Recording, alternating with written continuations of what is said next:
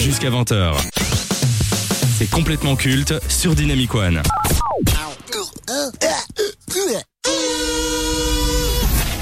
Pop quiz.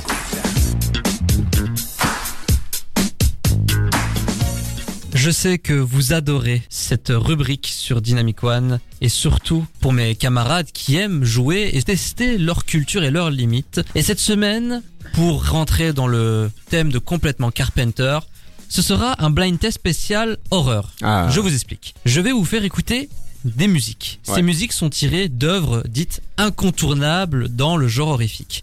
Ce sera à tour de rôle. Si un n'arrive pas à répondre, l'autre peut tenter sa chance. Et on va continuer ainsi jusqu'à ce que vous trouviez. Et évidemment, au bout d'un certain temps, je vais vous donner des indices pour vous aider. Une bonne réponse, c'est un point. Je tiens à rappeler quand même que Lucas est encore en tête et loin devant Bah et oui, Maxime en seconde position et Mathis, euh, Mathis repose en paix. Donc, Lucas. Il, il est- il est vivant, il est juste en train de dormir chez Oui, lui. oui, bien hein, sûr, c'est- bien sûr. Il est en train de se faire un sandwich. Lucas, Ouais. tu vas commencer. Ok.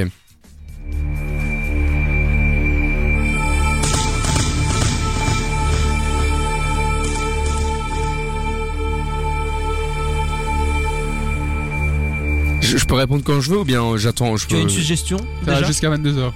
Putain, euh, en vrai c'est chaud. Hein. Euh, moi j'aurais dit euh, Freddy Krueger. Bonne réponse, c'est bien Allez. les griffes de la nuit. Maxime, Ah, ça me dit quelque chose. une suggestion? Euh... Vendredi 13 Bonne réponse Allez, de bien joué. Lucas. Et De Maxime. Excellente réponse. Vous êtes à un partout. À ton tour, Lucas. Il est très facile. Oh, dis Attends, attends, attends, parce que moi le problème. Non, c'est bon, c'est Exorciste. Mauvaise Et réponse. ben voilà. À toi, Maxime. Quoi euh, je, je... Ouais, euh... bah, Alors? L'exorcisme. Non, Non, non, attends, attends, ce il n'est pas l'exorciste. Attends, c'est pas l'exorciste, C'est- ça Non, ce n'est pas l'exorciste. Euh. Ah, mais là, c'est... Ah, mais non, putain euh, Ah, allez, euh, c'est. euh, C'est Michael Myers. euh, Oui, Et donc donc, euh, c'est. euh, Toi, t'as toi, t'as dit, vendre... t'as dit vendredi 13, euh, mais Je que sais c'est. plus, je sais plus du tout ce que j'ai dit. Il est Putain. dans la compétition là. Oui, je sais. euh, Ah, merde, allez euh, Mais non, mais je vais dire vendredi 13. Non, c'est Non. Halloween. Bonne réponse. Voilà. Tu l'as eu. Euh, je dis ça, Bonne- il avait dit vendredi 13 avant, je dis ça, je ne dis Non, non, non, je, je me disais pour le dire, c'était pas pour le dire vraiment. Absolument. C'est ok. La saga Putain. Halloween, le premier Halloween qui a été C'est réalisé par John Carpenter, justement. Exactement. Mon cher Maxime, Allons-y.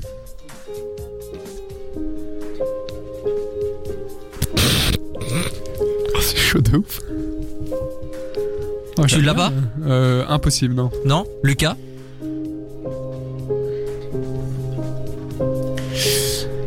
Ah, ça ressemble quand même à un film d'horreur. euh, Et ça tombe bien, c'est le thème. Non, non, mais. Jusqu'à là, c'est juste. Je pense pas que ce soit ça, mais je vais dire Shining. Non, Mais non. mauvaise réponse. Maxime Euh... Ah, Evil Dead Non, non. Conjuring non. Vous voulez un indice? Ouais, ouais. Gouttière. Ah oui, je l'ai alors. Vas-y. Ça? Bonne réponse. Ouais, ouais. Bonne réponse. Mais du coup, c'est le, le ça de, des années. euh, ça c'est le ça Original. de 1990, C'est ça, le téléfilm avec Tim Curry. Absolument. Donc évidemment, Mais- ça il revient. ça, euh, en vrai, ça, ça sonnait dans ce truc-là parce que c'était pas une musique de slasher, tu vois. Je Il y a suis un d'accord. truc, euh, ouais. Du Quelque coup, chose c'est de ça que pesant, c'est- en fait. C'est Ouais. ça que je cherchais. Je tiens à préciser que cette musique a été reprise dans les œuvres d'Andy Muschietti en 2017 et 2019. Elle Ah a ouais. été un peu retravaillée, Ouais, c'est un peu comme Halloween, mais c'est exactement la même chose. C'est parti, le prochain. Celui-là, il est compliqué. Ils sont tous compliqués. C'est Shrek Ça ressemble. Non. ça- Mais justement, ne vous laissez pas avoir par euh, l'ambiance de cette chanson, de cette musique. Non, Midsommar. non, L'exorcisme d'Emily Rose. Euh, on- eh, juste petite, petite question. On est d'accord que t'as pris que des films d'horreur euh, plutôt des années 80, euh, 90. euh, en partie. Il y a ouais, des nouveaux, mais en partie. Pe- petit indice, la télévision a un lien avec ce film d'horreur. Est-ce que euh, est-ce que ce serait The Ring? Euh, Sh- The Shining? La télévision. Et d'ailleurs, il y a une terrible histoire autour de ce film où presque tous les acteurs sont morts. Oh, ça Ah, me dit c'est quelque The Crow. chose. Ah non, pas The Crow, merde. Oh, ça me dit quelque chose, ça. Euh, Ouais. Ah Euh. Chucky? Non, Ah putain. Ah la musique Euh, est cringe de ouf. ouais, moi, j'aurais dit un Conjuring. ça a commencé par le père, puis la mère, la petite fille et le colosse indien. Ils sont tous morts sur un temps très court dans la vraie vie. Attends, Le colosse non, c'est indien. pas- c'est pas. Euh... C'est un acteur qu'on retrouve dans Vol au-dessus d'un nid de coucou. Ouais, c'est avec Jack Nicholson. Non, il n'y a pas Jack Nicholson. Ah non, je. Bah, c'est pas Shining. Non. Vous n'avez pas Ouais, je l'ai pas là. C'était Poltergeist. Bah, Ah, je connais même pas le film d'horreur. Ah ouais, non, euh, C'était, le film Poltergeist. D'ailleurs, il y a une énorme malédiction qui entoure cette saga et notamment le premier film. Je vous conseille d'aller en savoir plus. Allez, c'est parti. Il est assez simple celui-là, normalement. Euh, c'est qui qui, c'est qui qui répond là? Alors là, maintenant, il n'y a plus. Euh, Le premier qui l'a, Ah ok ok. Euh, Psychose. bonne réponse. Psychose? Psychose d'Alfred Hitchcock, absolument. Sorti en 1960. Le prochain. D'ailleurs, d'ailleurs, ces, ces violons, euh, c'est, c'était quand c'est sorti, c'était une révolution dans le, parce que c'était la première fois au cinéma qu'on soulignait une, une scène d'horreur avec de la musique. Le prochain. Oui, oui, oui, oui, oui, oui, oui, oui, oui, oui. Ah putain, putain, putain. Introuvable. Est-ce que vous l'avez? Attends, attends, attends, attends. Euh... Ah putain, ça me saoule. J'ai entendu plein de fois. euh, Est-ce que c'est pas la scène où il, où il sort euh, de, de, de l'eau là euh, The Shining. Non. Non, non, non, non, non, non, non. euh, Pas du tout. Dead. Ah euh, Les agneaux. Non. Euh... Non, le silence des agneaux, non. c'est pas ça. Un indice, c'est Ah, une saga. Oui, oui, bien sûr, bien sûr, bien sûr. C'est pas Halloween, euh, donc ça on l'a déjà dit. C'est Non. pas Vendredi 13, c'est pas Massacre à la tronçonneuse. Non, C'est une Euh, saga. c'est une saga à base de jeux. Saut. Très bonne Oh, réponse. je- je La l'avais. saga Saw. Je l'avais. Ouais, putain. ouais. Purée, j'ai regardé le dernier saut il y a deux semaines en plus. Eh bah, revois Ouais. tes classiques, mon garçon. Qu'est-ce voilà. que je te dise? Allez, le suivant.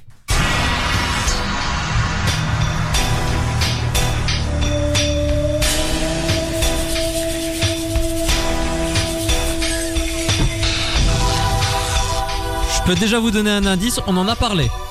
Il a déjà été. On Evil en a Dead, parlé. Ah bah, L'Exorciste, Evil Dead, The Shining. Non. The Shining 2, The Shining 3. Scream Bonne réponse de Lucas. Ah, je suis désolé. Putain, Le premier Scream de Wes Craven sorti en 1996. Le prochain. Conjuring. Bonne réponse Oh, de Maxime. waouh. De Conjuring, absolument. The Misty Mountains Cold. Ça me faisait un peu Non, on est penser sur à les ça, Hobbits. ouais, ouais. Ouais, Allez, on passe au suivant. Le plus rapide aura le point, donc préparez-vous. L'Exorciste. Bonne Ouais, réponse C'est quoi la différence ouais. avec l'autre Je vois Mais pas euh, c'est pas les mêmes, euh, c'est pas les mêmes. Tu, tu saurais les mettre l'un après l'autre. Euh, Donc l'exorciste et puis euh, euh, Halloween. Alors là, c'est l'exorciste. Et ça, c'est Halloween. Et franchement, Ouais. on est, on est, euh, on, on est sur des, des trucs qui sont très proches, hein, quand même. Absolument, c'est vrai, vous avez Euh, ça raison. m'étonnerait pas que ce soit inspiré. euh, Je oui, ça, c'est un clin d'œil. C'est l'avant-dernier. Ok. Shining. Excellente Oui, réponse scène, de euh, Lucas. euh, euh, d'introduction. Franchement, euh, il est sûr. indétrônable, il est imbattable. Allez, Pardon. pour l'honneur, Maxime, le dernier. Tendez bien l'oreille.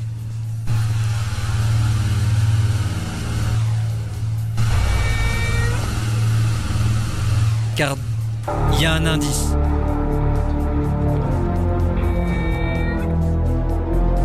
Halloween? Non. Je vous le remets parce que il faut vraiment tendre l'oreille dans les 10 premières secondes. Cela vous donne un indice sur le film. J'entends juste un chat. Massacre à contre sonneuse. Excellente Ouais, réponse. bien joué, bien joué. Effectivement, il y avait des bruits de tronçonneuses. Et en version originale, c'est de Texas Chainsaw So. Massacre. Lucas est toujours en tête, hein. il n'y a pas de surprise, mais Maxime s'est très très bien débrouillé. Le pop quiz autour des thèmes horrifiques est terminé. Vous écoutez complètement culte avec Famille et son équipe de 18h à 20h sur Dynamic One.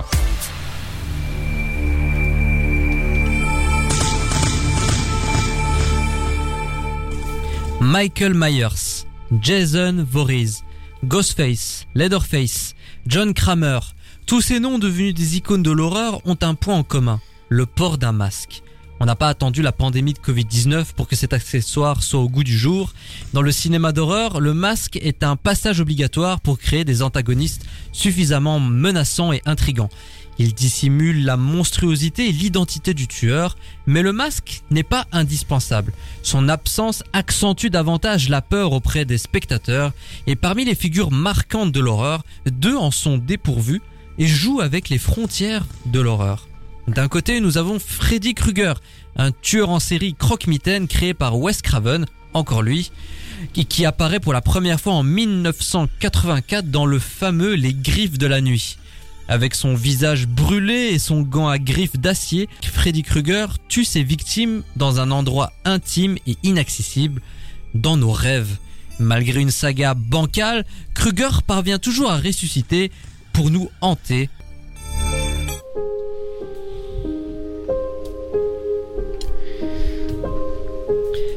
Et en face, nous avons un monstre qui a traumatisé de nombreuses générations. Une créature qui a développé chez beaucoup une phobie des clowns. Créé par le seul et unique Stephen King, Pennywise a marqué les esprits. Que ce soit le téléfilm de 90 avec Tim Curry ou les films de Andy Muschietti, ce personnage est une entité maléfique qui tue et terrorise en prenant la forme de nos peurs les plus profondes. Deux personnages terrifiants, deux figures majeures de l'horreur, deux traumatismes pour des millions de gens. Mais entre les deux, qui est le plus terrifiant Qui a le plus marqué les esprits? Qui est le plus culte? C'est ce qu'on va essayer de savoir, mais avant de rentrer dans le versus, Lucas, quel est ton rapport à Freddy Krueger et Pennywise? Que penses-tu de ces deux personnages? Alors, mais du coup, moi, je, je n'ai euh, de leur, je ne connais que leur mythologie parce que euh, je n'ai pas regardé leurs films. Donc, comme je disais, euh, les Griffes de la T'étais nuit. pas le seul, hein. Tu vois, moi, les- non, moi non plus. Voilà, les Griffes de la nuit, c'était vraiment un film moi qui me faisait peur parce que ce principe d'un méchant qui vient te buter dans tes rêves, c'était un truc qui me mettait vraiment mal à l'aise quand j'étais jeune.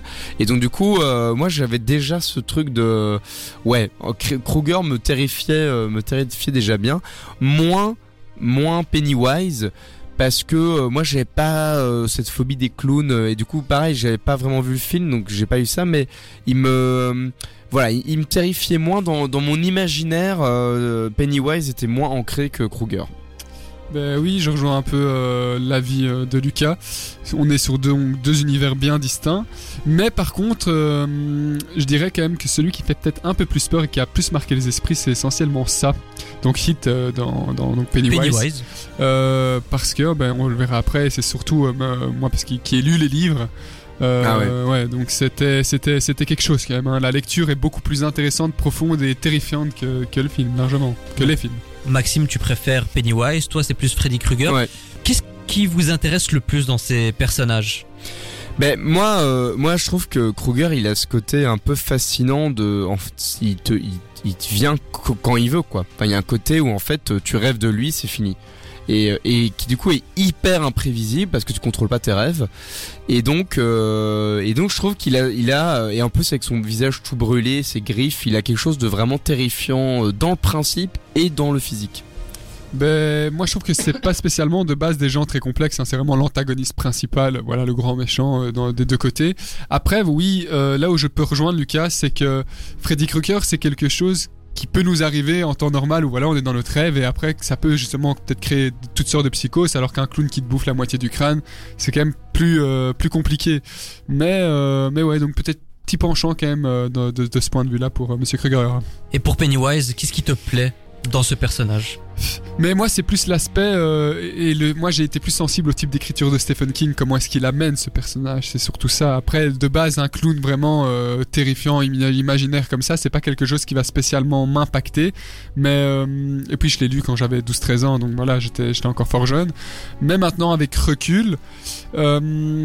Je dirais que oui, il est, c'est pas un personnage qui est très complexe, c'est vraiment un méchant, le méchant originel, tu vois, que l'on pourrait trouver dans n'importe quelle série un peu, un peu de l'époque, voilà, à l'image d'un Voldemort ou euh, ou autre, tu vois. Par rapport aux productions euh, habituelles de l'horreur euh, à l'époque, on avait toujours euh, ces figures horrifiques avec des masques, des slashers.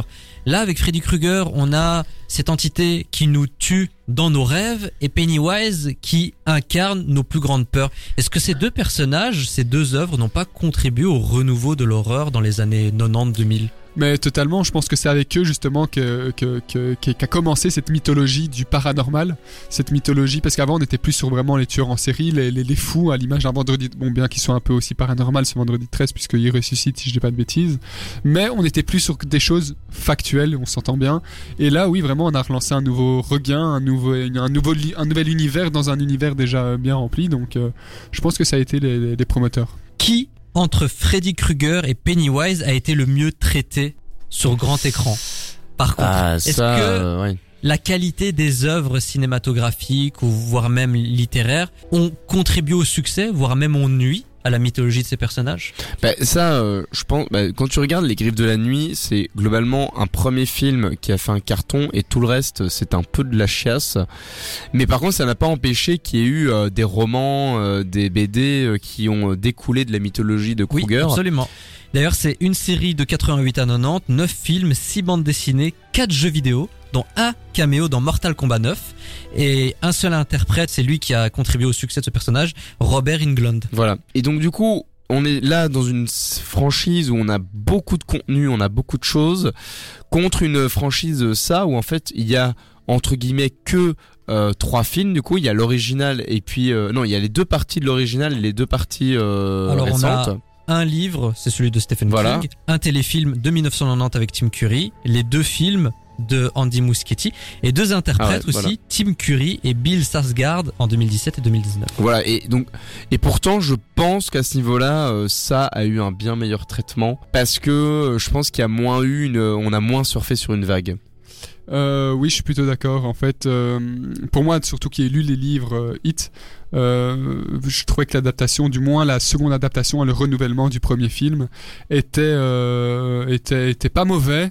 Le deuxième, un fiasco total, on s'entend bien, je l'ai même pas terminé, c'était vraiment euh, un bullshit. Mais euh, je mettrais, oui, euh, l'adaptation du cinéma, les, les Griffes de la Nuit, largement devant, et tout simplement l'adaptation de ce personnage qui est Freddy Krueger, largement devant. Alors toi qui sembles avoir aimé Hit, quelle est l'interprétation qui t'a le plus marqué? Est-ce Tim Curry en 90 ou Bill Skarsgård dans la nouvelle duologie? Ben, je mettrais quand même bien dans Bill Salzgard dans la nouvelle duologie parce que c'est quelque chose de plus contemporain, quelque chose qui peut plus marquer. Les effets spéciaux sont aussi euh, beaucoup plus importants. On sait que plus euh, le premier clown, euh, il faisait vraiment très clown, très clown sympathique. Oui là mais ça ça a contribué justement euh, au, au côté maléfique et traumatisant, je trouve. Ouais. Il y a ce côté vraiment littéralement clown blanc qui honnêtement moi je revois la photo, ça fait quelque chose Ah, encore. moi j'ai Ouais, j'ai moi j'ai pas. une amie quand j'étais en bon après là c'était en primaire hein, donc elle avait vu le film beaucoup trop tôt pour son âge mais elle était terrifiée par les clowns à cause de ça parce que son grand frère évidemment l'avait mis devant Hit euh, en lui disant que c'était un film pour enfants et évidemment le moment où il découvre ses grandes dents et qui devient euh, monstrueux c'était trop quoi et, et donc ouais ça l'a terrifié quoi Qui ressort le plus? Lequel est le plus culte entre Kruger et Pennywise Eh ben, c'est la première fois de ma vie que je que je, suis relativement opposé et je vais expliquer pourquoi. Je pense que le plus culte c'est Freddy Krueger. Mais je pense que le plus euh, influent, par contre, c'est ça. On voit qu'il y a eu euh, l'espace à un moment et un temps où il y avait les clowns tueurs comme ça dans les rues et tout ça. Et euh, quand même vraiment ce, cet aspect clownesque, hein, cet aspect de clown qui a martyrisé de nombreux enfants et qui continue à martyriser de nombreux enfants. Donc je dirais le plus influent. Euh, ça, mais parfois on sait pas d'où vient cette peur des clowns. Oui, Alors que vrai. Freddy Krueger, la main, c'est vraiment iconique. Et j'ai fait des recherches et sachez que le téléfilm Ça a causé du tort à l'industrie du cirque dans les années 90 aux ah États-Unis bah ouais. qui a vu son chiffre d'affaires baisser Ah, car ils avaient une peur monstrueuse des clowns blancs et ça a euh, forcé euh, certains promoteurs à revoir leur programmation afin de s'en sortir financièrement. ah ouais bah mais ça m'étonne pas hein. ça a été tellement euh, un truc euh, ouais bah, Bah, là- ça là, montre l'impact justement la-. L'image du clown là devant les yeux, il est, il est horrible ce clown. Enfin, vraiment, il y a rien quoi. Euh, avec ses yeux brillants là. euh. Donc ouais, moi je, je, je pense que je suis d'accord avec toi. Encore que je. Ouais, en fait j'ai quand même non, pardon, j'ai quand même le sentiment que ça est plus resté dans les esprits que Kruger, même si à l'époque il n'y avait pas de, il y avait pas de discussion possible. Je pense Euh, en 80, euh, en 89, euh, clairement Freddy était beaucoup plus culte. Maintenant, je pense que ça, grâce aux films récents, on, y repense et voilà, c'est plus partie de notre paysage culturel. Et vous, très chers auditeurs, vous êtes plutôt Pennywise ou Freddy Krueger? Faites-le nous savoir sur dynamicone.be sur nos réseaux sociaux. C'est ainsi que l'on conclut le versus. Hiya, Georgie. What a nice boat. Do you want it back? Um, yes, please. You look like a nice boy. Do you want a balloon too, Georgie? I'm not supposed to take stuff from strangers. Oh, well, I'm Pennywise the dancing clown. Now we aren't strangers, are we? I should get going now. Without your boat? Here. Take it.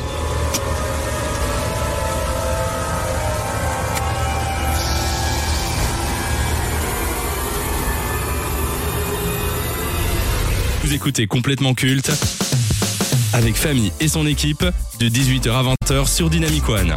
Dans le système médiatique, les critiques cinématographiques sont considérées comme particulièrement monstrueuses.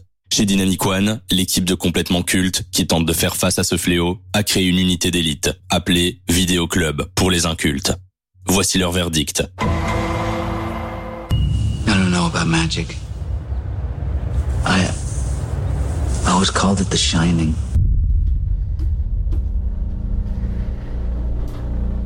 Publié en 1977, Shining de Stephen King est à ce jour considéré comme un classique de la littérature horrifique. Traitant de l'alcoolisme et de la folie d'un homme prêt à toutes les horreurs, ce roman a été adapté sur grand écran par le génie Stanley Kubrick, qui nous a offert un moment inoubliable de cinéma avec un Jack Nicholson étincelant. Peu de gens le savent, mais Stephen King a écrit la suite de Shining en 2013 du nom de Doctor Sleep. Son adaptation cinématographique est sortie en 2019 avec Evan McGregor et Rebecca Ferguson dans les rôles principaux. Réalisé par Mike Flanagan, qui a déjà travaillé sur des films et des séries d'horreur, Doctor Sleep s'intéresse à l'enfant de Jack et Wendy Torrance. Encore profondément marqué par le traumatisme qu'il a vécu enfant à Overlook Hotel, Dan Torrance a dû se battre pour tenter de trouver un semblant de sérénité. Mais quand il rencontre Abra, courageuse adolescente aux dons extrasensoriels, ces vieux démons ressurgissent. Car la jeune fille, consciente que Dan a les mêmes pouvoirs qu'elle, a besoin de son aide. Elle cherche à lutter contre la redoutable Rose Claque et sa tribu de Neuvrais, qui se nourrissent des dons d'innocents comme elle pour conquérir l'immortalité. Formant une alliance inattendue, Dan et Abra s'engagent dans un combat sans merci contre Rose. Face à l'innocence de la jeune fille et à sa manière d'accepter son don, Dan n'a d'autre choix que de mobiliser ses propres pouvoirs, même s'il doit affronter ses peurs et réveiller les fantômes du passé. Donc on va faire les choses dans l'ordre. On va d'abord parler de l'homme qui nous a pondu ces deux œuvres littéraires, à savoir Stephen King. Quel est votre rapport à cet auteur, Maxime? Je pense, le plus grand auteur de la littérature, tout simplement. C'est quelqu'un très polyvalent qui sait autant s'attaquer sur de l'horreur, presque de la comédie, j'ai envie de dire. Donc c'est quelqu'un vraiment de très fort, d'iconique et de culte, tout simplement. Ouais, euh, ben, j'ai tendance à être d'accord avec ça. Euh, alors, je trouve que j'ai lu euh, un de ses derniers romans récemment. Il tourne un peu en rond aussi. euh, voilà, c'est. Il, a écrit beaucoup, on sent qu'il a écrit beaucoup, mais on peut pas lui retirer qu'il a, il a vraiment participé à créer une mythologie de l'horreur euh, qui aura euh, alimenté, euh, allez, l'industrie du cinéma d'horreur pendant un moment, quoi. Que pensez-vous du style Stephen King? C'est quelqu'un qui arrive à amener ses personnages, à rendre ses personnages aussi iconiques et euh, inoubliables. Il a un type d'écriture aussi qui est propre à lui. Moi, quand je, lis simplement deux trois phrases, je vais savoir si c'est du Stephen King ou pas. Je peux, c'est, aussi une inauguration euh, de personnages et de, personnages horrifiques inoubliables, euh, à l'image de ça justement. on en parlait tout de suite. Et donc oui, c'est du Stephen King tout simplement. Est-ce que vous le qualifieriez de génie de la littérature? Oui, quand même. Le gars a vraiment posé trop de bases du, du genre de l'horreur, euh, même en écriture, euh, que Parce que je, ça. je pose cette question parce qu'on le décrit souvent, et ça c'est de la part des critiques euh, qui sont assez virulents à son égard. Oui. On le décrit comme un écrivain fast-food. Est-ce que vous êtes d'accord, vous, avec cette image qu'on lui colle à la peau? Bah, c'est un écrivain prolifique, ça oui. Le, le mec écrit tout le temps. Alors, il n'y a pas que du bon en tout, dans ce qu'il. Enfin, il n'y a pas que des chefs-d'œuvre dans ce qu'il écrit. Mais euh, on peut pas lui retirer qu'il a quand même euh, écrit de, de très très bons livres quoi. Il y a Christine, euh, il y a euh, bah, du coup Shining qui est un excellent bouquin. Euh, je les ai- j'ai pas tout en tête, mais en tout La cas, ligne euh, verte. La ligne oui, la ligne verte, La tout à fait, c'est c'est un vrai. poulet de zinzin, c'est l'un des. C'est- Les évadés. Les évadés, euh, il a, voilà, il a quand même écrit des, des, des- des- la base, quoi. On va rester sur Shining maintenant avant de nous intéresser au film euh, Doctor Sleep. Qu'as-tu pensé du livre et de l'adaptation cinématographique de Kubrick Alors, euh, donc je les ai j'ai lu le livre il y a longtemps, mais je me souviens que vraiment j'avais été fasciné par euh, la progression de l'horreur. Parce qu'au début c'est vraiment très lent, il y a un truc très... euh, tu te demandes un peu ce que tu es en train de lire, il n'y a pas grand-chose. Et en fait, tu, tu te rends compte au fur et à mesure que l'Overlook, euh, c'est la merde, quoi, euh, et que eux ils sont prisonniers là-dedans. Et euh, la montée en folie euh, de de ah j'ai oublié son nom euh, de Johnny est, est assez euh, est assez euh, comme assez prenante, ça te prend en trip quoi. Et je trouve que euh, que Kubrick a a, adap- a réussi à adapter ça euh, assez correctement dans son film. Alors il y a pas mal d'éléments qui manquent euh, aussi dans dans dans, dans l'adaptation, ce qui est normal. Euh, et d'ailleurs Stephen King a, a désavoué le, le film Shining aussi. et ouais euh, à raison à tort ça ça lui est propre mais euh, je trouve que euh, Kubrick a, a capté en tout cas l'essence de ce que voulait euh, transmettre euh, King et, et en a fait vraiment un chef-d'œuvre.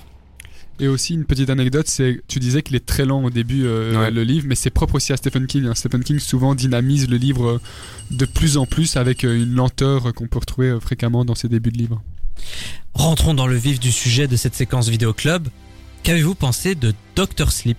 Eh bien, euh, je me souviens que j'avais j'avais passé un bon moment euh, devant le film, mais par contre j'avais pas retrouvé la magie de Shining. Mais ça a été d'ailleurs euh, beaucoup critiqué, Ouais. bien que on a quand même beaucoup de clins d'œil hein, à Shining, euh, Oui. c'est essentiellement à la fin. Et on C'est même à outrance par moment. Et, et après, ouais, avec euh, par exemple le petit trou dans la porte ou des choses comme ça. Mais après, on retrouve aussi beaucoup de Kubrick hein, dans cette œuvre-là, des choses qui lui est propre. Donc euh, oui, un film réussi, mais pas spécialement touchant pour ma part. Quels sont pour vous les points forts de Doctor Sleep? Et les points faibles Mais les points forts, c'est, je pense qu'ils parviennent quand même à te faire, euh, à te refaire comprendre l'univers de Shining sans que tu aies besoin de forcément revoir le film. Je pense que tu pourrais voir Doctor Sleep sans forcément avoir vu Shining, que tu comprendrais quand même les grandes lignes de ce qui se passe.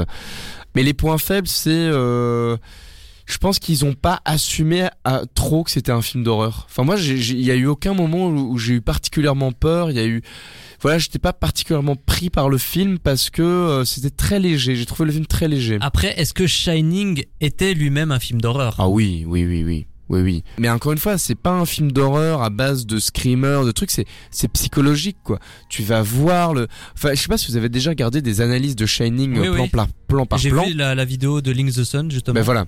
Et et il y a des trucs où effectivement, quand tu fais gaffe, c'est perturbant, quoi. Cette télé qui n'est jamais branchée, qui fonctionne, euh, cette espèce de de d'aberration architecturale où en fait tu tournes, euh, t'as as des pièces où t'as des jardins derrière, alors qu'en fait tu t'es t'es encore dans le bâtiment. Et, et tout ça, c'est des petits détails qui participent au fait de te dire, il y a il y a un truc bizarre dans cet hôtel.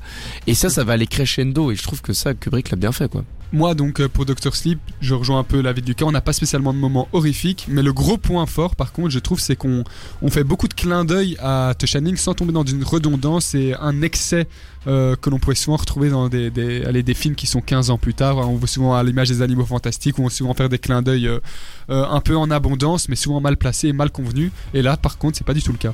Au niveau de la mise en scène et de la direction artistique, est-ce que vous trouvez que le réalisateur copie un peu trop Stanley Kubrick Et ce, même si il doit y avoir une continuité avec Shining. Mais en vrai, euh, faut quand même dire les choses. C'est un chantier, quoi. D'adapter euh, Doctor Sleep, après, de passer après Shining, c'est, chaud, quoi.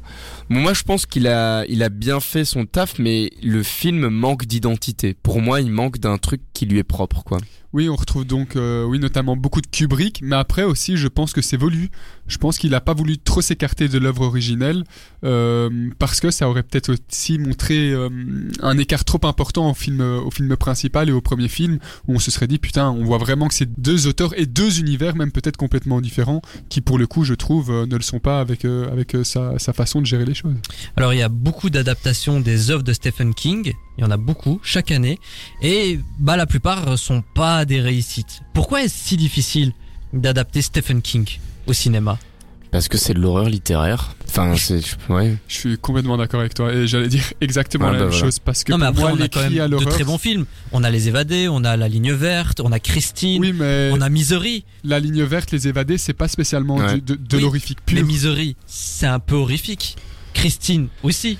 Ouais, mais euh, tu vois, dans le tas, il faut bien qu'il y ait des, ad- des adaptations qui soient bonnes, tu vois. Mais moi, je pense que c'est, c'est, c'est. En fait, ce qui se passe aussi, c'est que souvent, on va adapter du, Stephen King pour dire, eh les gars, regardez, on a, on adapte Stephen King, c'est un nom un hyper opportuniste, vendable, ouais, c'est opportuniste, c'est vrai. Mais euh, je pense que pour adapter du Stephen King, il faut vraiment vous faire un exercice de compréhension de l'auteur et de volonté d'adaptation, quoi. Après, pour être un peu euh, poil à gratter, est-ce que le fait qu'il y ait beaucoup d'adaptations ratées de Stephen King, est-ce que c'est pas un signe d'une écriture limitée? Qui n'est pas fait pour le grand écran ou Ah pour la télé mais qui, qui n'est pas peut-être fait pour le grand écran, je veux bien l'entendre, mais qui est limité. Non, il a justement Ouais. une panel d'écriture très large. Après, voilà, comme le disait euh, Lucas très justement, je pense que adapter du, de, de l'horreur en passant de l'écrit au cinéma, dans, dans tous les cas que ce soit du Stephen King ou pas, c'est quelque chose de très compliqué. Et en fait, il faut, tu- moi, pour moi, on peut pas blâmer Stephen King. En fait, tu vois, lui, il a écrit ses livres, machin. Ah oui, bien il y a sûr. des gens qui ont voulu les adapter. C'est au taf des scénaristes et des gens qui vont taffer sur l'adaptation de, de mettre les bouchées doubles pour que ce soit bien adapté. Les quoi. romans continueront d'exister Ah ouais, avec ouais. ou sans les adaptations. Non, ça c'est clair. Et, et d'ailleurs, Stephen King, il est pas particulièrement friand, comme on disait tout à l'heure, que ses films se fassent adapter, en fait. Et pourquoi Et- il accepte? Ben, à mon avis, il y a, il y a un côté de juste on lui rachète les droits et donc euh, tu sais, il y a, y a un truc de bon bah euh, quand t'as euh, une, un je sais pas combien ça coûte, hein, mais ça coûte à mon avis hyper cher de racheter un Stephen millions, King, je pense. hein, certainement. Bon, tu sais, tu passes pas à côté, mais mais euh, je pense que c'est c'est pas des films qui sont faits pour être adoptés, euh, tu vois, adaptés à tort et à travers. Et quoi. puis ça lui fait toujours une publicité aussi quelque Bah part. oui, je suis persuadé que par exemple ça, le film, ça a dû relancer la saga littéraire après. hein. Est-ce que vous considérez Doctor Sleep comme un bon film, voire même une bonne suite à Shining Après, moi, j'avais pas vu Shining, mais de, de, de ce que j'ai pu entendre, c'est quelque chose qui reprend justement les principes propres de Shining, et on est dans un univers identique et pas dans un univers parallèle avec euh, avec deux idées euh, de création bien distinctes. Donc pour moi, c'est un bon film. Moi, moi, je, je suis un peu tiraillé parce que euh, tra- en- pour moi, c'est un, c'est un bon film, mais euh, pas forcément une bonne suite, mais dans, dans le sens où ça manque de, hum, comme je disais tout à l'heure, ça, ça manque d'identité parce qu'il y a quand même dedans des éléments très modernes, de un peu de l'horreur moderne entre guillemets. Il y a des trucs très convenus, et pour moi, c'est ça où, où en fait ça ne rend pas honneur à Shining, c'est ça ne prend pas de risque. Là où Shining était vraiment un film visionnaire de son époque, bon après c'est Kubrick, hein, mais était vraiment un film qui a, qui a compris le cinéma et qui a voulu en faire quelque chose. Dr. Sleep n'a pas cette prétention-là et du coup, on passe à côté de l'identité même de Shining, quoi. On a toujours l'habitude de conclure une séquence cinéma avec cette métaphore florale, Doctor Sleep. Un peu, beaucoup, passionnément à la folie ou pas du tout? Un peu beaucoup. Moi, euh, moi je dirais euh, un peu, oui, un peu. Je dirais un peu également, mais faites-vous votre propre avis. Doctor Sleep de Mike Flanagan, c'est disponible sur Netflix avec Evan McGregor dans le rôle principal et qui sait, peut-être que vous allez apprécier cette suite de Shining. Little pigs, little pigs, let me come in.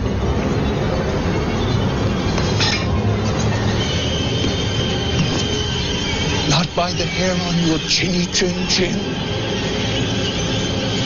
Then I'll huff, and I'll puff, and I'll blow your house in.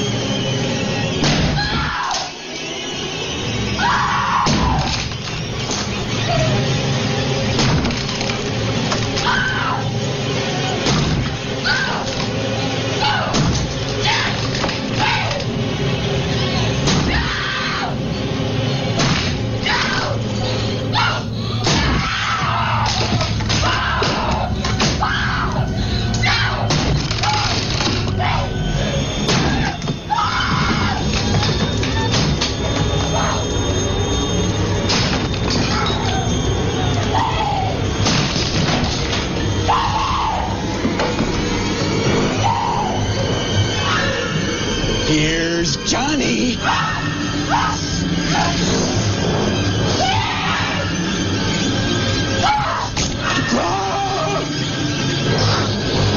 écoutez complètement culte avec Famille et son équipe de 18h à 20h sur Dynamic One.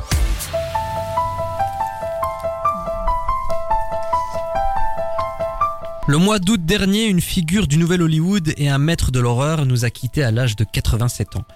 Il est considéré comme l'un des cinéastes les plus influents et importants de sa génération. Beaucoup de ses films sont devenus des classiques et des passages obligatoires pour n'importe qui souhaitant s'intéresser au cinéma. On lui doit des chefs-d'œuvre comme French Connection pour lequel il a remporté l'Oscar du meilleur réalisateur en 1972. Sorceleur et bien entendu L'Exorciste, une œuvre qui a défini les codes de l'horreur et qui continue de traumatiser le public 50 ans plus tard. De plus, le film est tout aussi passionnant que son tournage fut compliqué, chaotique et rempli d'anecdotes et légendes. Il a été coutumier des tournages difficiles et ambitieux, Ayant beaucoup de créativité pour la mise en scène et l'ambiance de ses projets, il s'est frotté régulièrement aux imprévus et aux obstacles. Malgré une période de déclin où il a enchaîné les flops et les polémiques, son talent et son influence n'ont jamais été mis en cause. En 2011, il réalisera un retour tonitruant avec Killer Joe, un thriller maîtrisé mettant en scène un Matthew McConaughey méconnaissable. 56 ans de carrière, 20 longs métrages. Le visionnaire du 7e art a pris la direction du ciel pour des avant-premières d'exception. William Friedkin, génie ou escroc Lucas.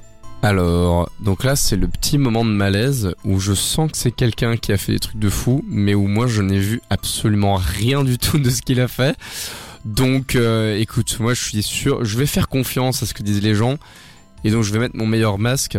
Mais c'était évidemment un génie, enfin, euh, tout, le monde le dit. Euh, ce mec a fait que des dingueries, c'est un génie indéniable. Je suis totalement d'accord. Hein, quand on a fait Connection et The Exorcist tout simplement, qui sont deux poulets de zinzin, on est obligé de dire que c'est un génie. Est-ce que vous êtes d'accord avec ceux qui disent qu'il y a eu un avant et un après Exorcist Est-ce que l'Exorcist a réellement contribué au renouveau du genre? Parce que lorsqu'on pense à l'horreur, la première figure qui revient, c'est Alfred Hitchcock avec les oiseaux. Peut-être pas William Friedkin, même si effectivement à sa sortie, le film fut un événement, il fut un traumatisme profond, à tel point que les académiciens pour la cérémonie des Oscars avaient menacé pour que ce film ne soit pas nommé à l'Oscar du meilleur film. Est-ce que pour vous, il y a eu réellement un impact exorciste? Oui, non, mais ça, ça, ça, c'est clair et net. Mais je pense que c'est même le film qui va lancer les, la vague euh, du film d'horreur, la popularité du film d'horreur tel qu'on le connaît maintenant parce que euh, il y a un truc euh, vraiment terrifiant dans la mise en scène et dans euh, et dans l'histoire et qui a et qui a posé les bases du code du code quoi. Et aujourd'hui, j'ai l'impression qu'on surfe que sur ça. C'est que des exorcistes mal réalisés et que des que des prolongements, du moins essayés de l'exorcisme, qui pour moi, à mon sens, est le plus grand film horrifique de l'histoire. Mais t'as des copie de copie de copie de copie. Et en du fait plagiat sur du euh, plagiat sur du plagiat à la fin c'est et tu perds euh, l'essence au fur et à mesure. Euh, voilà mais de toute façon ce sera le débat tout de suite clairement. C'est la base même du cinéma d'horreur d'aujourd'hui. Est-ce que c'est un nom dont on va se souvenir William Friedkin? Ou du moins on va se rappeler de son œuvre? Hmm. bah, son œuvre, oui, à mon avis, l'exorciste, on va se souvenir de l'exorciste, ça c'est sûr. Alors maintenant, est-ce qu'on va se souvenir de William Friedkin? Je pense que, en, mon avis, je suis biaisé parce que moi, je connais pas le mec et du coup, euh, je me dis que non. Mais certainement qu'en fait, chez les puristes ou chez les gens qui aiment bien le cinéma d'horreur, c'est un, un nom qui résonne. Donc certainement que oui en fait. Moi euh, je dirais qu'on va garder son nom, beaucoup plus ses œuvres que son nom. Après c'est quand même quelqu'un qui a, qui, qui, a, qui nous a fait l'un des meilleurs films de l'histoire euh, horrifique et l'un des meilleurs films policiers avec euh, French Connection. French, Connection tout simplement. Donc je pense que c'est quelqu'un dont on va se souvenir, ça ça y a pas de débat. Et pour vous, William Friedkin est un génie ou un escroc? Faites-le nous savoir sur dynamicone.be et sur nos réseaux sociaux. J'avais envie de conclure cette séquence en lui rendant un hommage. William Friedkin, c'était un excellent cinéaste, mais c'était une grande gueule. Un mec qui n'avait pas peur de remettre des professionnels à leur place. Et je vais vous faire écouter un extrait où il était en interview avec Nicolas Winding Refn, qui est le réalisateur de Drive, Only God Forgives, de Neon Demon. Et autant vous dire que c'est un mec qui a un sacré melon et ils discutent ensemble des films qui ont marqué l'histoire du cinéma et euh, Nicolas Winding Refn ne va pas s'empêcher de citer un de ses films. Sauf qu'il en faut très peu pour énerver William Friedkin. Oh, I'm like you. I have no regrets about Only God Forgives. I think it's a masterpiece, and it is. I just didn't make it very Is there a expensive. doctor in the house? We we need to get a medic in here. Is there is there a doctor around? I just didn't make You, I, if you I- I think made that's a masterpiece, inex- what is Citizen Kane? It's great, but it's very. In, it was an inexpensive movie, so financially, Who gives a shit? And I have just two questions left. When you were mentioning, I have a third. Where is there a medic for this man? when you were mentioning, Did you hear the ambulance pull up? Okay. when you were mentioning 2001 Citizen Kane, you forgot to add Drive. But we'll let that slip. We won't know about Drive for another 30 years. 30 seconds. Wh- whether it lives or dies. I'm talking about films. Uh, 2001 was made in 1968. I made this film about four years ago, so it's about Four time. years is a zip. It's not even a blip. It's not a, a pimple on, on the asshole of humanity. Four years. But 2001 was made in 1968 and holds up like gangbusters. It's better than all this other similar crap. And My Citizen exit Kane. question is, 'cause my, we know wait, about Citizen Citizen- Kane we know about your was made in Kane, and it's the greatest film ever made. 1941. We know that. My point And is, it lives. Jusqu'à 20h. C'est complètement culte sur Dynamic One. Oh the Exorcist Believer. Halloween, Five Nights at Freddy's, Saw numéro 10, Insidious de Red Door, Scream 6, Evil Dead Rise. Entre suite, reboot, remake et franchise, Hollywood recycle énormément ces dernières années les succès passés concernant le cinéma d'horreur. Pourtant, malgré des critiques de plus en plus assassines, ces productions connaissent des succès retentissants au niveau du box-office. Avec des budgets assez bas par rapport à d'autres genres, les films d'horreur engendrent des centaines de millions de dollars dans le monde. Face à une telle rentabilité, les studios ne voient pas pourquoi changer une recette qui fonctionne. Donc on va commencer ce débat avec cette première interrogation. Que pensez-vous des productions actuelles autour de l'horreur? Lucas Ben, c'est toujours, en fait, c'est toujours pareil. C'est toujours le- le- les mêmes gimmicks. On, va être sur euh, euh, élément surnaturel 1 euh, qui va rencontrer euh, personnage ou groupe de personnages lambda et élément surnaturel va élément surnaturel sur tout le film. Et en fait, euh, on, a, on a une recette qui fonctionne et, et qui se renouvelle pas vraiment. Et euh, bah, du coup, on, on est loin quand même de, de bons films d'horreur, je pense.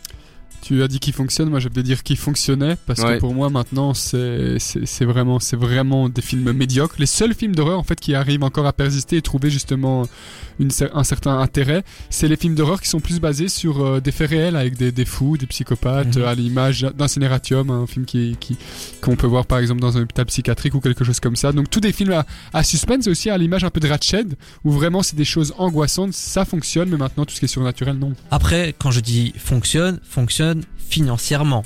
Euh, Ah là, oui. Five Nights at Freddy's, ça a coûté 20 millions de dollars. Là, ouais. ils en sont déjà à 200 millions de recettes. Ah oui non non, moi je parlais de, de en tout cas de mon ressenti oui, à ce niveau-là, je suis d'accord avec toi. Mais à qui la faute au final? Aux studios qui ne prennent pas de risques ou, là je vais être un peu virulent, au public qui s'est habitué à manger de la merde? Bah écoute, moi, moi je pense que il y a, y a les deux. euh, en fait, le problème tu vois, de Five Nights at Freddy's, c'est que c'est une série de jeux vidéo. Donc pour ceux qui savent pas, c'est donc c'est une série de jeux vidéo qui est sortie en 2013, si je ne dis pas de bêtises, et qui a vraiment fait un carton parce que ça renouvelait le genre euh, du, du, du jeu d'horreur euh, avec une mécanique très très simple et très très difficile et terrifiante. Et donc du coup il y a ça où tu vois euh, quand quand sorti Five Nights at Freddy's c'était une bombe quoi. Euh, je sais pas si vous avez traîné sur YouTube en 2013 mais il y avait que ça comme vidéo quoi. Et du coup forcément s'il y a un film qui sort ça va redevenir une bombe parce que tous les jeunes qui ont regardé Five Nights at Freddy's et qui ont joué quand ils étaient euh, bah, quand ils étaient plus jeunes maintenant ils, ils sont adultes Ouais, voilà, ça, ça te sort comme ça d'un coup, euh, très bon screamer, euh, et ben ils vont avoir envie d'aller le voir, quoi. Qu'attendez-vous d'une œuvre horrifique? Quelles sont vos exigences? Mais déjà d'avoir peur, ce qui, je pense, euh, Ce qui est un peu ce la qui est un base. peu normal, ce qui est un peu la base, mais qu'on ne retrouve dans, plus du tout dans les films. Pour moi, en tout cas, dans de nombreux films, je n'ai plus peur. J'ai regardé le dernier Exorciste, je n'ai pas eu peur du début à la fin. C'était vraiment un film qui était raté. Pourtant, on pouvait retrouver certaines bases euh, de l'exorcisme. Donc, c'est déjà d'avoir peur, d'avoir euh, une histoire cohérente, là où parfois on on n'a plus non plus. Et après aussi d'avoir un- une tension euh, continue. Qu'on n'a plus non plus. Mais après, tu vois, euh, c'est quoi avoir peur? Genre, qu'est-ce qu'on entend par avoir peur? Parce que pour moi, la, la peur, elle fonctionne bien quand en fait on, on- on te l'installe. En fait, que tu sais pas que t'as peur. Tu vois que ça vient petit à petit. Tu sens ton cœur battre aussi. Voilà, et puis tu sens. Pour moi, un film d'horreur qui est réussi, c'est un film d'horreur qui vraiment me fait me poser une question de tiens, il y a un truc qui va pas, mais j'arrive pas à dire quoi, et qui va me mettre mal à l'aise et qui va capitaliser sur mon malaise pour garder mon attention, tu vois. Et pour moi, ça, c'est un film d'horreur qui fonctionne bien. Et c'est pas un film qui va me foutre des screamers. Moi, j'aime vraiment pas ça. Et du coup, euh, non. Mais par contre, des films qui vont mettre une ambiance et qui vont jouer dessus pour après amplifier ma peur, là, on, là, on parle, quoi. Avant, on avait Michael Myers, Jason dans Vendredi 13, Leatherface, Ghostface, Chucky, Pennywise, Freddy Krueger. Il y avait des cinéastes qui nous ont offert de véritables figures qui nous ont marqués et on constate que ce n'est plus trop le cas en ce moment. Pourquoi est-ce qu'on a du mal à nous reproposer de nouvelles icônes de l'horreur au point de toujours utiliser les mêmes depuis 30, 40 ans? Moi, je pense qu'une page s'est tout simplement tournée, hein, comme Mhm. on a pu le voir dans de nombreux euh, genres cinématographiques. Et je pense aussi que maintenant, une page va se tourner avec, euh, avec ce film d'horreur-là, et on va peut-être retrouver justement plus des fondamentaux et des. euh, comme ça, peut-être sûr moins. Parce qu'avec les recettes au box-office, j'y crois pas, moi. Mais c'est pour tous les films, les recettes au box-office, c'est ça aussi la question qu'il faut se poser, parce que je pense qu'il y a de nombreux films d'horreur dont on n'en parle pas, et je pense qu'il y a de nombreux films d'horreur qui ont dû, à mon avis, euh, foirer et failer complètement. Moi, euh, moi, hein. j'ai envie de, de, de contextualiser un peu quand même parce qu'il faut savoir que le succès des, des films d'horreur et des sagas dont tu parles déjà, la grande majorité de ces films sont des merdes parce que t'as beaucoup de sagas. Pas besoin de le souligner. ça. Voilà, non mais voilà. Et en fait, c'est surtout que à l'époque, on était dans une autre, dans un autre délire. hein. Les, les, quand, en fait, en termes de, de société, euh, voir, euh, tu sais, des, des, des gens se faire découper, c'était genre, ouah putain, mais on n'avait jamais vu ça. Il y a quelque chose de, de c'était très euh, nouveau en fait, comme et, et, et, et la société portait des valeurs qui étaient très différentes. Et donc, il y avait quelque chose de- d'aller voir ces films-là. C'était, t'étais un rebelle quoi. Tu vois, t'a- t'allais voir des, ouais, vraiment quoi. Et donc, c'était une revendication aussi un peu sociétale d'aller voir ces films que maintenant on n'a plus du tout parce qu'en fait euh, ça fait partie de notre quotidien la violence tu vois. Internet. Tu vois, sociaux, et, ouais, et donc en fait euh, on n'a plus peur comme ça parce que ben en, en fait des films d'horreur tu ouvres internet et tu, tu vas avoir plein d'horreur quoi Faudrait peut-être faire des films d'horreur mais avec des migrants et des musulmans. Peut-être que ça, ça marcherait aujourd'hui. Surtout en Bah, France. c'est Eric Zemmour, ça. Ouais. Ah mais non mais tu vois peut-être mais en fait euh, mais euh, moi je pense que si vous voulez voir des bons films d'horreur ne regardez pas les films d'horreur d'Hollywood regardez les films d'horreur de vrais cinéastes donc par exemple Jordan Peele dont on a parlé tout à l'heure qui est un producteur et euh, acteur américain le mec n'a fait que des bangers dans ses films d'horreur. Et donc là on vous a parlé de Us et euh, Get Out mais il a aussi sorti Nope euh, en, il y a pas si longtemps c'est en 2019 si je ne dis pas de bêtises. 2022, c'était en l'année dernière. 2022 pardon. Et ben euh, c'était ce sont de très bons films d'horreur parce que là on est avec un réalisateur qui a compris comment faire peur et comment jouer dans son univers quoi. Et des, des gars comme lui il y en a il y en a. Là je pourrais pas vous faire une liste parce que je les ai pas mais vraiment si vous voulez regarder du film d'horreur n'allez juste pas vers Hollywood allez vers le cinéma Et indépendant un gros problème aussi, euh, si je peux me permettre, qu'on retrouve aujourd'hui, c'est que maintenant tout est, j'ai l'impression que tout est dans les bandes annonces. bah C'est oui que euh, en fait ils nous balancent des bandes annonces monstrueuses, on se dit ah ben vraiment, et à la fin en fait c'est- on a l'impression que c'est que ça les scènes qui nous ont fait peur. Et d'ailleurs, je vous recommande Talk to Me, qui a fait sensation et qui a été acclamé par la presse et le public. C'est un film A24, donc un studio indépendant, et une suite est en préparation, mais Ah le ouais. projet est entre de bonnes mains. Est-ce que vous diriez que le cinéma contemporain fait preuve d'un manque de créativité concernant ce genre? En fait, euh, Hollywood, oui, mais euh, les cinéastes, non. Parce que tu vois, il y a aussi euh, The Lighthouse, qui est, qui, est, qui est aussi un excellent film d'horreur. Il y a Hérédité, qui est apparemment un film d'horreur terrible. Oui, de Robert Egger. Et donc, moi je pense que les gens seront toujours aussi inventifs sur leurs films. C'est juste que c'est pas à eux qu'on donne la thune, mais du coup, c'est eux qu'il faut les regarder. Alors maintenant, c'est un peu plus général parce que, en tant que spectateur, je constate que les films d'horreur réunissent les pires énergumènes de notre société au cinéma. Les personnes qui rient, les personnes qui gueulent, qui passent Ah oui. la séance sur son téléphone à faire des snaps, des personnes virulentes et menaçantes lorsqu'on leur euh, demande de se taire. Il y a souvent des bagarres, des émeutes lors euh, d'avant-premières ou de séances spéciales horreur. Comment vous expliquez de tels comportements uniquement avec les films d'horreur? Parce que je pense qu'il y a une hype autour de ça, tout simplement, qui est beaucoup influencée par les réseaux sociaux, où on dit oui, voilà, ça c'est le film de l'année, ça va vous faire Ouais. peur. Et donc ils vont en groupe. Et après, par- et puis je pense aussi qu'il y a un problème sociétal, tout simplement, et ça qui est ancré dans la société, où des gens aiment juste emmerder leur monde. Donc voilà, euh, ils payent, tant pis pour eux, quelque part. Ils payent 9 euros pour euh, s'amuser pendant 2h30 à, faire chier leur monde, quelque part. C'est Ouais. les, Bah du coup eux les oui, mais perdants là-dedans. il nique la séance des autres. Ah oui, ben moi j'ai eu ça par exemple pour So, euh, où voilà. euh, on Moi j'ai eu ça pour Five Nights at Freddy's. belle, euh, Déjà le film c'est de la merde, mais en plus de ça j'ai dû faire face à un groupe qui était à ma gauche, qui commençait à snapper, euh, à, à sortir leur téléphone avec la luminosité à fond. On avait une pauvre dame au rang de devant qui leur demandait juste respecter les autres et T'avais un membre du groupe qui se lève et qui commence à lui dire mais ferme ta gueule toi tu vas t'en prendre une tu, me- Ouais, tu me mais prends pour qui pour me parler comme ça? Non mais sans déconner C'est un problème sociétal. Après, euh, bon, tu vois, c'est- enfin, c'est- c'est terrible que ce soit arrivé. Après, je pense que c'est pas propre aux gens qui vont voir des films d'horreur, parce que moi j'ai déjà été voir un, un DC euh, Black Adam, pour pas le nommer, où j'ai eu exactement la même chose. Moi, je pense que c'est juste que les cinémas grand public et les films grand public vont attirer du grand public, et dans le grand public, bah il y a des gros cons. Ouais, oui mais mais après on constate que ça, c'est ouais. très souvent avec les films d'horreur Ah ouais, oui, ok. Moi aussi, c'était très, c'était très fort. Il y avait quelqu'un qui s'en est Et d'ailleurs, moi, j'ai pris une grande décision après cela. Plus jamais je n'irai voir des films d'horreur au cinéma. Si c'est pour qu'on me gâche la séance, c'est Mais toute façon, de toute façon, un film d'horreur, est-ce qu'il faut vraiment le regarder au cinéma? Bah, vois, moi je disons pense que, le, le un film, film, de base est fait pour la salle et que toutes les conditions sont réunies pour Ouais. une expérience optimale.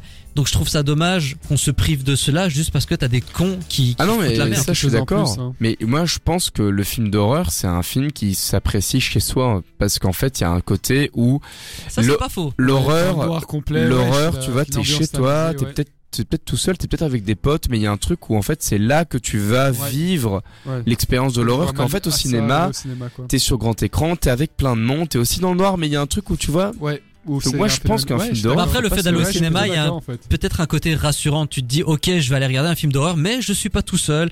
Alors que chez toi, ben, t'es confronté à tes propres Ah, peurs, bah, bah à tes ouais. propres angoisses. Mais c'est ça le film d'horreur. C'est ça l'expérience film d'horreur, je pense. C'est que justement tu vas te euh, confronter à ça. La lumière éteinte dans la, Ouais. c'est dans la cuisine où t'as l'impression de voir des ombres bouger. C'est vrai que, C'est ça. ouais, c'est vrai. Je suis plutôt d'accord. Et, et les, et les meilleurs films d'horreur, c'est quand tu les as regardés avec tes potes et que tu, tu sortais en disant putain, alors, euh, ouah, tu vois, euh, je pense que c'est ça, tout simplement. Et on va conclure ce débat et cette émission spéciale avec cette question. Est-ce que vous pensez que le genre de l'horreur en tant que tel est essoufflé? Et à bout de course Non, vraiment pas. Moi, je pense que c'est Hollywood qui euh, est essoufflé dans la production de films d'horreur, mais il y a toujours des gens qui te font des super films d'horreur, des, des films d'horreur où tu ne dirais même pas que c'en est, mais en fait c'en est. Euh, donc tu vois, euh, ben, il- par exemple, Shutter Island, euh, in a way, c'est une espèce de film d'horreur, tu vois, parce qu'il y a un truc très. Donc moi, je pense que il y, y aura encore des belles, euh, des, des beaux films qui vont sortir. Il, faudra juste peut-être les chercher un peu, mais il y aura encore des belles choses. Oui, moi je pense que c'est plus l'industrie euh, de l'horreur vraiment ou qui va avoir un trait au paranormal qui est peut-être essoufflé. Après tout ce qui, comme je l'avais dit, hein, euh, des choses avec des ambiances tamisées, des ambiances vraiment lourdes et pesantes. Mhm. Ça, je pense qu'il y a- que, que c'est encore plutôt optimal. Mais après aussi, je parle peut-être d'une éventuelle. euh, ah ben voilà, on est dans le noir. Ouh. Voilà. Oh putain. euh, hey, là, pour ceux qui me voient, ouh, terrifiant. Je... Ah bah, je suis plus là. Oui, au revoir. Fin de la vanne. Mais tu disais Euh, ben, qui, a, qui va peut-être avoir une page qui, s'est tour- qui, qui va se tourner. On a eu ça par exemple avec les Chucky et tout ça dans les années 80 euh, ou même avant, je sais plus. Et euh, une page s'est tournée pour euh, arriver sur du paranormal. Alors point d'interrogation, est-ce qu'une nouvelle page va à nouveau se tourner pour nous donner quelque chose de plus intéressant? C'est, ben, je vous laisse en suspense là-dessus. Qui sait ce que l'avenir nous réserve, mais en tout cas, c'est ainsi que complètement Carpenter s'achève. Non, il kind.